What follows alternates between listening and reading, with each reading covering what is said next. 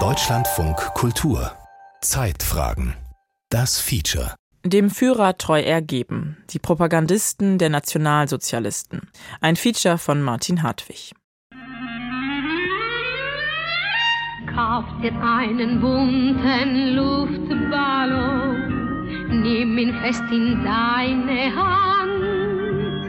Stell dir vor, er fliegt mit dir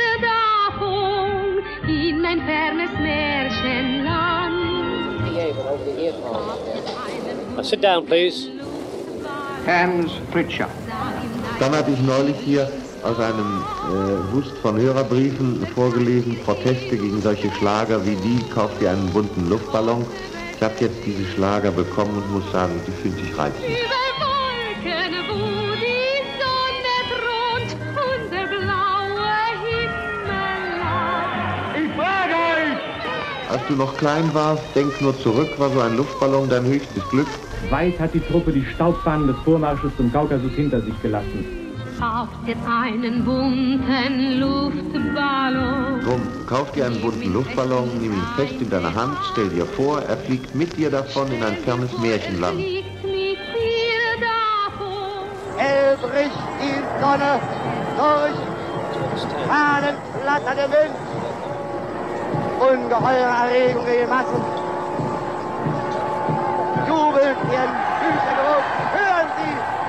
Heil, eine Begeisterung. Schöner, schöner Tag von Potsdam. Attention. The International Military Tribunal will now enter. Hans Pritchard. Dieser Anklage gegenüber nicht schuldig. Nürnberg, November 1945. Vor dem Internationalen Militärgerichtshof müssen sich die Größen des NS-Regimes verantworten, die von den Anklägern als Hauptkriegsverbrecher eingestuft worden sind. Einer von ihnen ist Hans Fritsche. Er bezeichnet sich als nicht schuldig, wie alle anderen Angeklagten auch. Dieser Anklage gegenüber. Damit lässt er ein kleines Schuld- und Einsichtstürchen offen, schließt sich gleichzeitig dem Siegerjustizverdikt seiner Mitangeklagten an, um sich dann wortgewandt auf die Opferseite zu schlagen. Nun, Sie haben von Hitler nichts Gutes erwartet und sind betroffen über das Ausmaß dessen, was wirklich geschah. Aber versuchen Sie dann einmal, die Empörung derer zu begreifen, die von Hitler Gutes erwarteten und die nun sahen, wie ihr guter Glaube, ihr guter Wille und ihr Idealismus missbraucht wurden. Ich befinde mich in dieser Lage des Getäuschten zusammen mit vielen, vielen anderen Deutschen, von denen die Anklage sagt, sie hätten das, was geschah, erkennen können aus rauchenden Schornsteinen in Konzentrationslagern oder aus dem bloßen Anblick von Häftlingen und so weiter. Hans Fritsche vor Gericht. Ein paar Monate zuvor hatte das anders geklungen. Ich weiß nicht, ob die Stimme aus dem Kampflärm Berlins noch in den Äther dringt. Aber ich weiß, dass der Geist, in dem dieser Kampf geführt wird, in dieser Welt nicht verschwinden wird. Fritsche am 28. April 1945, wenige Tage vor Kriegsende. Bis zum Schluss wurde aus einem Bunker in Berlin noch ein Radioprogramm gesendet. Übrig geblieben ist das, was wir sind, was wir selber sind. Und das, was wir sind, das sind wir ganz. Fritsche war eine der bekanntesten Stimmen des nationalsozialistischen Deutschlands. Vor allem durch seine politische Zeitungs- und Rundfunkschau, die jeden Dienstag, Donnerstag und Samstag im Großdeutschen Rundfunk lief. Und er war nicht nur im Äther eine wichtige Stimme. Als Funktionär sorgte er dafür, dass der ganze Rundfunk auf nationalsozialistischer Linie blieb. Wir sind fanatische Vertreter der Überzeugung, dass in unseren Händen die geheimnisvolle Lösung liegt für die Probleme des nationalen und des internationalen Zusammenlebens, die in den letzten Jahrhunderten mit so viel Hass und so viel Blut, mit so viel Tapferkeit und so viel Leidenschaft nicht gelöst werden konnten. Fritsche selbst schätzte seine Bedeutung so hoch ein, dass er sich nach dem Tod von Hitler und Goebbels und der Räumung der Reichskanzlei berufen fühlte, den schon in Berlin einmarschierten Russen die Kapitulation anzubieten. Die fanden dann allerdings doch noch berufenere Verhandlungspartner. Fritsche blieb in sowjetischer Gefangenschaft, wurde in das berüchtigte Lubjanka-Gefängnis nach Moskau gebracht. Er kam erst sechs Monate später zum Prozess gegen die Hauptkriegsverbrecher vor dem Internationalen Militärtribunal in Nürnberg wieder nach Deutschland zurück. Hoher Gerichtshof. Es ist meine ehrenvolle Aufgabe, heute den Fall der persönlichen Verantwortlichkeit des Angeklagten Hans Fritsche zur Verhandlung zu bringen. Verbrechen gegen den Frieden, Kriegsverbrechen und Verbrechen gegen die Menschlichkeit. In London fand im Sommer 1945 eine Expertenkonferenz statt von führenden Völkerrechtlern der vier Besatzungsmächte. Annette Weinke, Historikerin an der Uni Jena. Und auf dieser Konferenz wurden sozusagen zunächst mal eben die normativen Grundlagen gelegt. Die Anklagebehörde behauptet, dass Fritsche, eine der hervorragendsten Gestalten in der Propagandagruppe Goebbels, wesentlich dazu beigetragen hat, die Welt in das Blutbad der Angriffskriege zu stürzen. Wurde ein Katalog entworfen von Straftatbeständen, die zum Teil neu waren, also mit Ausnahme der Kriegsverbrechen ähm, die allerdings bis dahin auch noch kaum internationale Anwendung gefunden hatten, wurde ein Katalog von vier bzw. fünf Hauptstraftatbeständen entwickelt, die ja in gewisser Weise zugeschnitten waren auf diese neue Qualität der nationalsozialistischen Verbrechen. Das heißt also, neben Kriegsverbrechen wurden dort Verbrechen gegen die Menschlichkeit, Verschwörung gegen den Frieden, Verschwörung zum Krieg. With the tribunal's consent, I will now pass on to proof bearing on Fritsch's incitement of atrocities mit Zustimmung des Gerichtshofs möchte ich nun den Beweis dafür erbringen, dass Fritsche zu Gräueltaten aufgereizt und zu einer rücksichtslosen Besatzungspolitik angetrieben hat. Die Wirkungen dieser Propaganda als einer Waffe der Nazi-Verschwörer reichen bis in jede Phase dieser Verschwörung und umfassen das abnorme und unmenschliche Verhalten, das in den Gräueltaten und in der rücksichtslosen Ausbeutung der besetzten Länder seinen Ausdruck fand. Die meisten Durchschnittsdeutschen würden sich niemals an den überall in Europa begangenen Gräueltaten beteiligt oder sie geduldet haben, wenn sie nicht durch das ständige Einwirken der Nazi-Propagandamaschine zu den barbarischen Anschauungen und falschen Auffassungen verleitet und angereizt worden wären. By the constant grinding of the Nazi propaganda machine. Und in dieser Phase war es tatsächlich so, dass ein sehr umfangreiches Strafverfolgungsprogramm unter internationaler Regie ins Auge gefasst wurde. Also der internationale Hauptkriegsverbrecherprozess, der ja von den vier Hauptalliierten einschließlich der jeweils verbündeten Mächte inszeniert wurde. Dieser Prozess sollte eigentlich den Auftakt bilden zu einer sehr viel umfangreicheren Strafverfolgungswelle. Das war der Plan. Der ging nicht auf. Denn schon bei der Vorbereitung und Durchführung des Hauptkriegsverbrecherprozesses gab es zwischen den Siegermächten erhebliche Differenzen. Die sowjetische Führung hätte ohnehin lieber kurzen Prozess mit der nationalsozialistischen Elite gemacht, eine Vorstellung, die zumindest Churchill zeitweise teilte. Vor allem die Amerikaner wollten einen regulären Prozess und waren bemüht, den erwartbaren Vorwurf, es handele sich um eine Siegerjustiz, zu entkräften. Das war mit Stalins Sowjetunion auf Seiten der Ankläger allerdings schwierig. Ja, also man muss ja sagen, dass natürlich auch aus Sicht der Zeitgenossen die Legitimität dieses Verfahrens darunter gelitten hat, dass die Sowjets mit im Boot waren dass, dass Moskau Stalin darauf gedrungen hat, die sowjetischen Verbrechen in Katyn den Deutschen in die Schuhe schieben zu wollen. Das war ja Teil der, der Anklageschrift, obwohl eigentlich zum damaligen Zeitpunkt die, ähm, die auch die Westalliierten wussten, dass, dass das ein, ein Verbrechen war, was vom sowjetischen Geheimdienst verübt worden war. Das andere war natürlich, dass sozusagen dieser Vorwurf der deutschen Verteidigung, nachdem eben die Sowjets selbst durch ihr Verhalten im Jahr 1939, also dem Einmarsch ähm, in Ostpolen, die völkerrechtswidrige Annexion der baltischen Staaten und so weiter, dass, dass diese Völkerrechtsverletzungen, dass die natürlich die Außenwirkung und die Glaubwürdigkeit der alliierten Anklage insgesamt beschädigt haben. Auch die Besetzung der Anklagebank war Ergebnis eines politischen Aushandlungsprozesses. Man wollte ein ganzes Regime vor Gericht stellen und achtete deshalb sehr darauf, dass dessen verschiedene Gewerke von Staat und Partei repräsentiert wurden. Nicht die Schwere der Tat entschied über die Aufnahme in den Kreis der mutmaßlichen Hauptkriegsverbrecher. So stand der Lagerkommandant von Auschwitz, Rudolf Höss, vor Gericht Rede und Antwort, aber nicht als Angeklagter, sondern als Zeuge. Dabei war er verantwortlich für den beispiellosen Massenmord vor den Toren von Krakau. Für die Organisatoren war wichtig, dass nicht nur über Gefangene der USA verhandelt wurde. Allerdings hatten sich die meisten Nazi-Größen in deren Hände begeben, in der berechtigten Erwartung, dort besser behandelt zu werden. In sowjetischer Haft saß nur Hans Fritsche, prominent und ein einflussreicher Propagandist. Goebbels hatte Selbstmord begangen.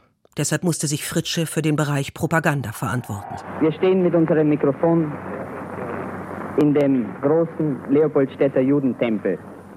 Ihn heute noch so zu bezeichnen, ist eigentlich schon etwas geschmeichelt. Denn die erbitterten Einwohner, arischen Einwohner dieses Bezirkes, haben es sich nicht nehmen lassen, um auch hier ihren abgrundtiefen Hass gegen das Judentum zu bezeigen. You state your full name, please. Hans Fritsche. Herr Fritsche, schildern Sie kurz Ihren Lebenslauf bis zum Jahr 1933. Hans Fritsche gehörte zu den sogenannten Märzgefallenen. So nannte der Volksmund diejenigen, die unmittelbar nach der Machtübernahme der Nationalsozialisten im März 1933 in die NSDAP eintraten. Seine Gesinnung musste Fritsche dabei allerdings nicht wechseln. Er hatte zuvor als Journalist für die ultranationalen und antidemokratischen Zeitungen des Hugenberg-Konzerns geschrieben und war Goebbels schon damals als guter Mann aufgefallen. Zunächst die Tagesparole. Erstens. 1932 kam Fritsche zum Rundfunk und avancierte zum Leiter des Drahtlosen Dienstes, einer Art staatlich kontrollierter Nachrichtenagentur, die sämtliche Sender des Reiches mit Nachrichten versorgte. Zu dieser Zeit begann er auch mit seinen Rundfunkkommentaren. Der drahtlose Dienst war nach der Machtübernahme der Nationalsozialisten dem Propagandaministerium angegliedert worden, in dessen Apparat Fritsche Karriere machte. Von 1938 bis 1942 leitete er die Abteilung Deutsche Presse des Ministeriums. Deren Hauptaufgabe war die Kontrolle und Beeinflussung der 2300 deutschen Zeitungen im Sinne des Naziregimes. Im November 1942 wurde Fritsche, der sich auf allen Posten bewährt hatte, Leiter der Rundfunkabteilung im Reichsministerium für Volksaufklärung und Propaganda. Und in dieser Funktion leitete er die täglichen Rundfunkarbeitsbesprechungen, die vermutlich zu Protokollzwecken mitgeschnitten wurden. Der erneute Terrorangriff auf den Kölner Dom ist besonders stark zu geißeln. Materialienweise brauche ich heute nicht zu formulieren, ich gebe sie gleich noch. Die sogenannte Tagesparole war das zentrale Werkzeug zur Steuerung von Presse und Rundfunk. Sie gab die Les- und Tonart für den Tag vor. Erstens. Die Gräuelhetze des Feindes hat sich in letzter Zeit erheblich verstärkt. Alle Rundfunkdienste haben deshalb die Aufgabe, dem entgegenzutreten. Verfasst wurden Tagesparolen allerdings nicht von Fritsche und sehr zum Ärger von Goebbels, von niemandem aus dem Propagandaministerium, sondern von Reichspressechef Otto Dietrich. Wir malen, um es auf einen primitiven Nenner zu bringen, die Dinge im Osten schwarz in schwarz. Wir sprechen von der Härte des Kampfes und von weiter gar nichts. Hatten Sie ein Amt in der Partei? Nein. In Nürnberg war Fritsche in drei Punkten angeklagt. Erstens Vorbereitung und Ausführung einer Verschwörung gegen den Frieden. Waren Sie politischer Leiter? Nein. Zweitens Kriegsverbrechen. Waren Sie in der SA oder SS? oder einer der hier angeklagten Organisationen? Nein. Drittens Verbrechen gegen die Menschlichkeit. Haben Sie mal an einem Parteitag teilgenommen? Nein. Fritsches Verteidigungsstrategie funktionierte. Tatsächlich fiel es den Anklägern sehr schwer, ihm eine konkrete Straftat nachzuweisen.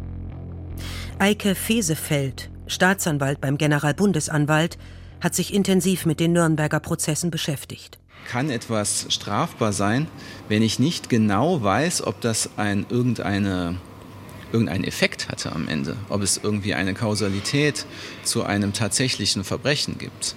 Also man stelle sich vor, ich stifte jemanden an, äh, dass, dass der jemanden umbringt, der bringt den tatsächlich auch dann noch um. Ja? Habe ich ja auch tatsächlich auch eine kausale Handlung, die sich wo sich irgendwas tatsächlich ergeben hat dadurch.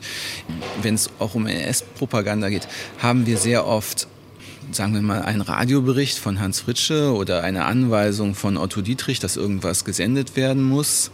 Wir wissen, es gibt aber jetzt keinen kausalen Zusammenhang unbedingt dass aufgrund, weil Hans Fritsche irgendwas gesagt hat, dass deswegen auch nur eine Person nationalsozialistischer geworden ist als vorher. Gerichtshof erkennt, dass Fritsche nicht schuldig im Sinne dieser Anklage ist und ordnet an, dass er, wenn sich dieser Gerichtshof demnächst vertagt, durch den Gerichtsmarschall entlassen wird. Möglicherweise war es juristisch folgerichtig, dass Fritsche nicht wegen Vorbereitung eines Angriffskrieges Verbrechen gegen die Menschheit und Kriegsverbrechen verurteilt wurde. Für politisch denkende Zeitgenossen war es jedoch ein krasses Fehlurteil. Deshalb sammelte sich nach der Verkündigung auch eine wütende Menschenmenge vor dem Gefängnis, so dass Fritsche erst drei Tage später rauskam, durch einen Hinterausgang. Die Propaganda war praktisch freigesprochen worden. Aber noch war es nicht vorbei. Man hatte eigentlich natürlich vor, mehrere solcher großen Prozesse stattfinden zu lassen, aber schon nach dem ersten Prozess hat es Spannungen zwischen den Alliierten gegeben und man konnte sich nicht mehr darauf einigen, das noch zusammenzumachen. Also am Ende haben noch die Amerikaner diese zwölf Nachfolgeprozesse durchgeführt. Unter anderem sehr bekannt ist der sogenannte Einsatzgruppenprozess oder auch der Ärzteprozess, hat auch einen Prozess, der nur gegen die Juristen ähm, stattgefunden hat, gegeben. Man hatte aber auch, das war damals ein Staatsanwalt namens Kempner, der war sozusagen federführend dafür zuständig, hatte aber auch die Presse und Propaganda als im Blick, dass er dort eigenen Nachfolgeprozess stattfinden lassen wollte. Er hat dann auch einen Staatsanwalt beauftragt, damit äh, schon Ermittlungen durchzuführen. Der hat das auch gemacht. Alexander Hardy hieß der Staatsanwalt und wie weit seine Vorbereitungen für einen eigenen Propagandaprozess gediehen waren, breitet er 1967 in seinem Buch Hitler's Secret Weapon aus. Eine Mischung aus historischer Monographie und Materialsammlung zum Thema Propaganda. Belastendes Material. Rudolf Semmler, Goebbels Presseoffizier. Helmut Sündermann, stellvertretender Reichspressechef. Werner Stephan, Dietrichs persönlicher Referent. Heinz Lorenz, Leiter des Deutschen Nachrichtenbüros. Eugen Hadamowski, Reichssendeleiter, Leopold Gutterer, Unterstaatssekretär. Hardys Liste der möglichen Angeklagten ist lang und gut recherchiert. Und auch das Material, das ein riesiges Team zusammengetragen hat, zeichnet das Bild einer gut geölten Propagandamaschine, die von Überzeugungstätern geschmiert wurde. Allen voran Otto Dietrich, Reichspressechef, ranghöher als Fritsche. Er wäre eine bessere Besetzung für den Hauptkriegsverbrecherprozess gewesen. Dietrich hatte 1941 anlässlich der Gründung eines Instituts zur Erforschung des internationalen Pressewesens erläutert, was er von einer unabhängigen Presse hielt. Anderthalb Jahrhunderte hat das Prinzip der Pressefreiheit in der Publizistik der Völker geherrscht. Wie hat sich nun dieses Prinzip in der Praxis bewährt? Es ist nachgewiesen, dass durch ihre Ehe, die sie unter den Segnungen der Demokratie mit dem Gelde einging, die pressepolitischen Geschäften dienstbar gemacht und dass dadurch die sogenannte öffentliche Meinung käuflich gemacht wurde. Es ist erwiesen, dass durch den jüdischen Missbrauch des Nachrichtenwesens die Presselüge in das Leben der Völker eingeführt worden ist, dass durch ein System organisierter Nachrichtenfälschung die internationalen Beziehungen vergiftet wurden und dass sich die demokratische Presse unter dem Deckmantel der Freiheit zu gewissenloser Kriegshetze missbraucht. Da war Reichspressechef Otto Dietrich ganz auf Linie der Partei, der er seit 1929 angehörte. Einer Partei, die die Presse von Anfang an auf eine völkische Linie bringen wollte. Radikal der Idee der Volksgemeinschaft verpflichtet und dem Führer treu ergeben. In einer solchen Zeit hat die Presse eine große Mission zu erfüllen. Sie hat als erstes zu erkennen, dass sie nicht ein Zweck an sich sein kann, sondern nur ein Mittel zu einem solchen. Und dass ihr Zweck kein anderer zu sein vermag als der des allgemeinen sonstigen politischen Lebenskampfes einer Nation. Das hatte Hitler im Frühjahr 1933 erklärt. Und sein Propagandaminister machte daraus ein Programm. Als unumgänglich notwendig erscheint mir in diesem Zusammenhang ein in Kürze zu erlassendes neues Pressegesetz. Das kam. Ein halbes Jahr später. Mit dem Reichsschriftleitergesetz, ein Schriftleiter ist ein Redakteur, wurden alle Journalisten in einer Art Kammer zusammengefasst. In der musste man Mitglied sein, um überhaupt arbeiten zu dürfen. Dabei hatte man darauf zu achten, nichts zu schreiben oder zu sagen, was die Kraft des deutschen Volkes oder den Gemeinschaftswillen schwächte. Was das war, entschieden die örtlichen Hauptschriftleiter, quasi Chefredakteure, die aber nicht mehr ihrem Verleger, sondern direkt der Reichspressekammer unterstellt waren, letztlich dem Propagandaministerium. 1300 Journalisten verloren sofort ihre Arbeit.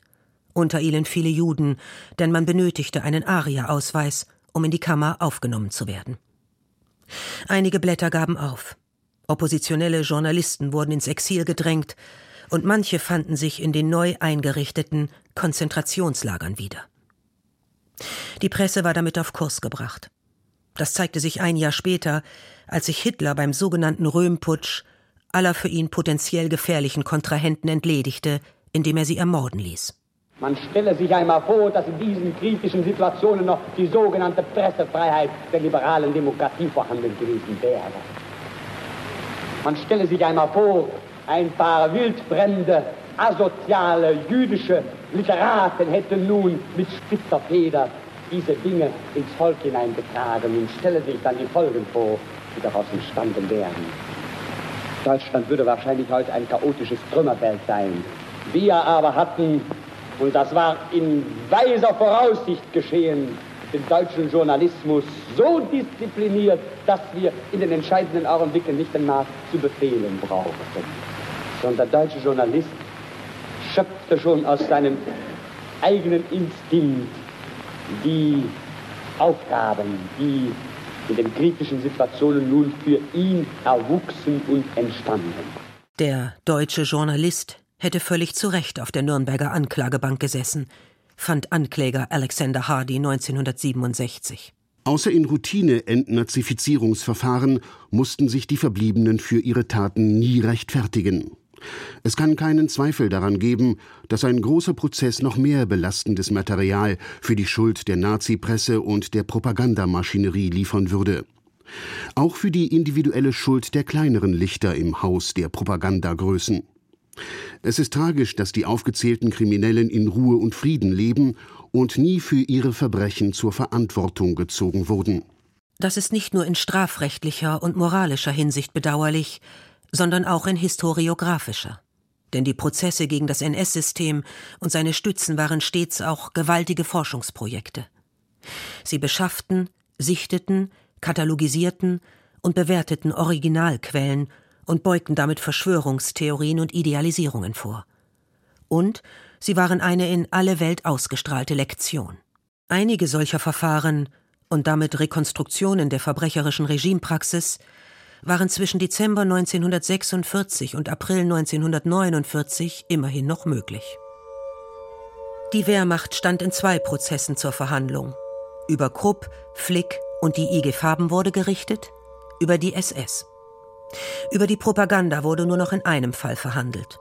Im sogenannten Wilhelmstraßenprozess, der so hieß, weil er gegen das Auswärtige Amt und andere Ministerien geführt wurde, die fast alle in der Berliner Wilhelmstraße ihren Sitz hatten. Ein anderer Name für das Verfahren war Omnibusprozess. Denn der Prozess sammelte Angeklagte ein, die anderswo nicht unterkamen, die aber trotzdem vor Gericht gestellt werden sollten, während die Amerikaner die Lust verloren, noch weiter aufwendige Prozesse zu führen. Angeklagter Dietrich, ist Ihnen die Anklageschrift in deutscher Sprache vor mindestens 30 Tagen zugestellt worden? Ja. Haben Sie sie gelesen? Ja. Wie wünschen Sie sich, zu dieser Anklage zu bekennen? Schuldig oder nicht schuldig? Nicht schuldig.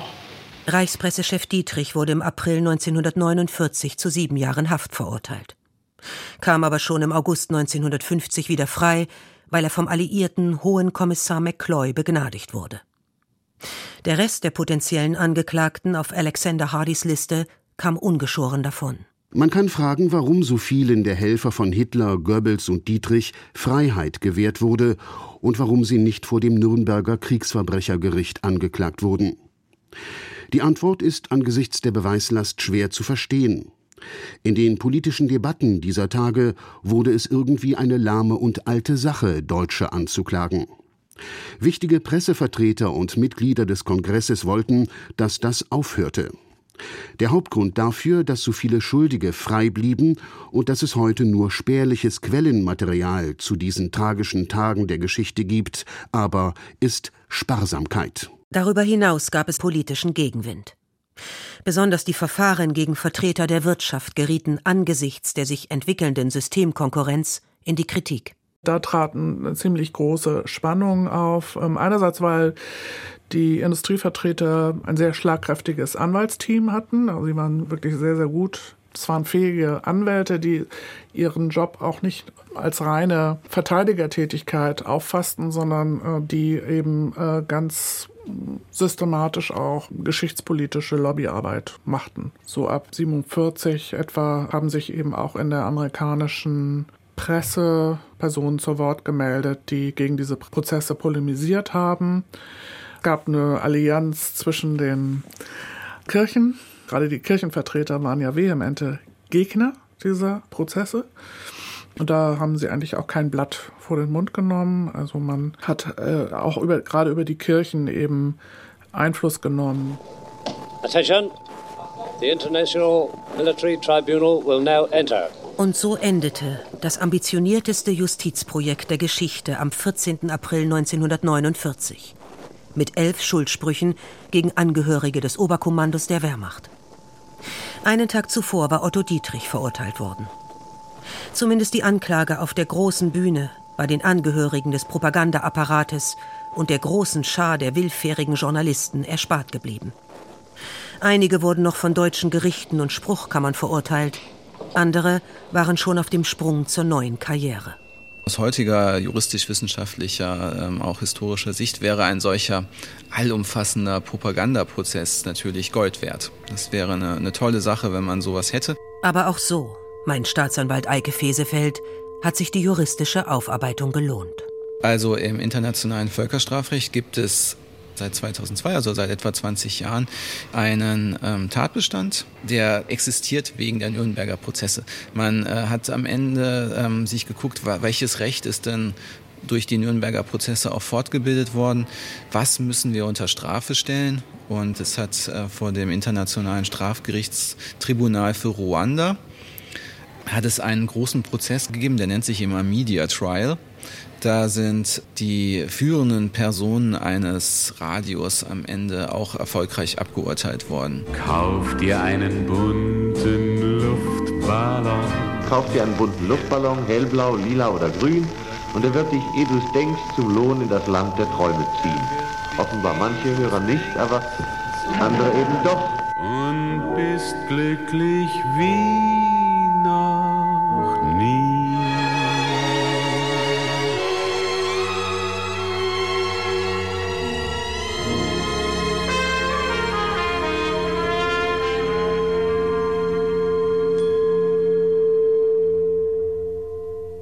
dem Führer treu ergeben. Die Propagandisten der Nationalsozialisten.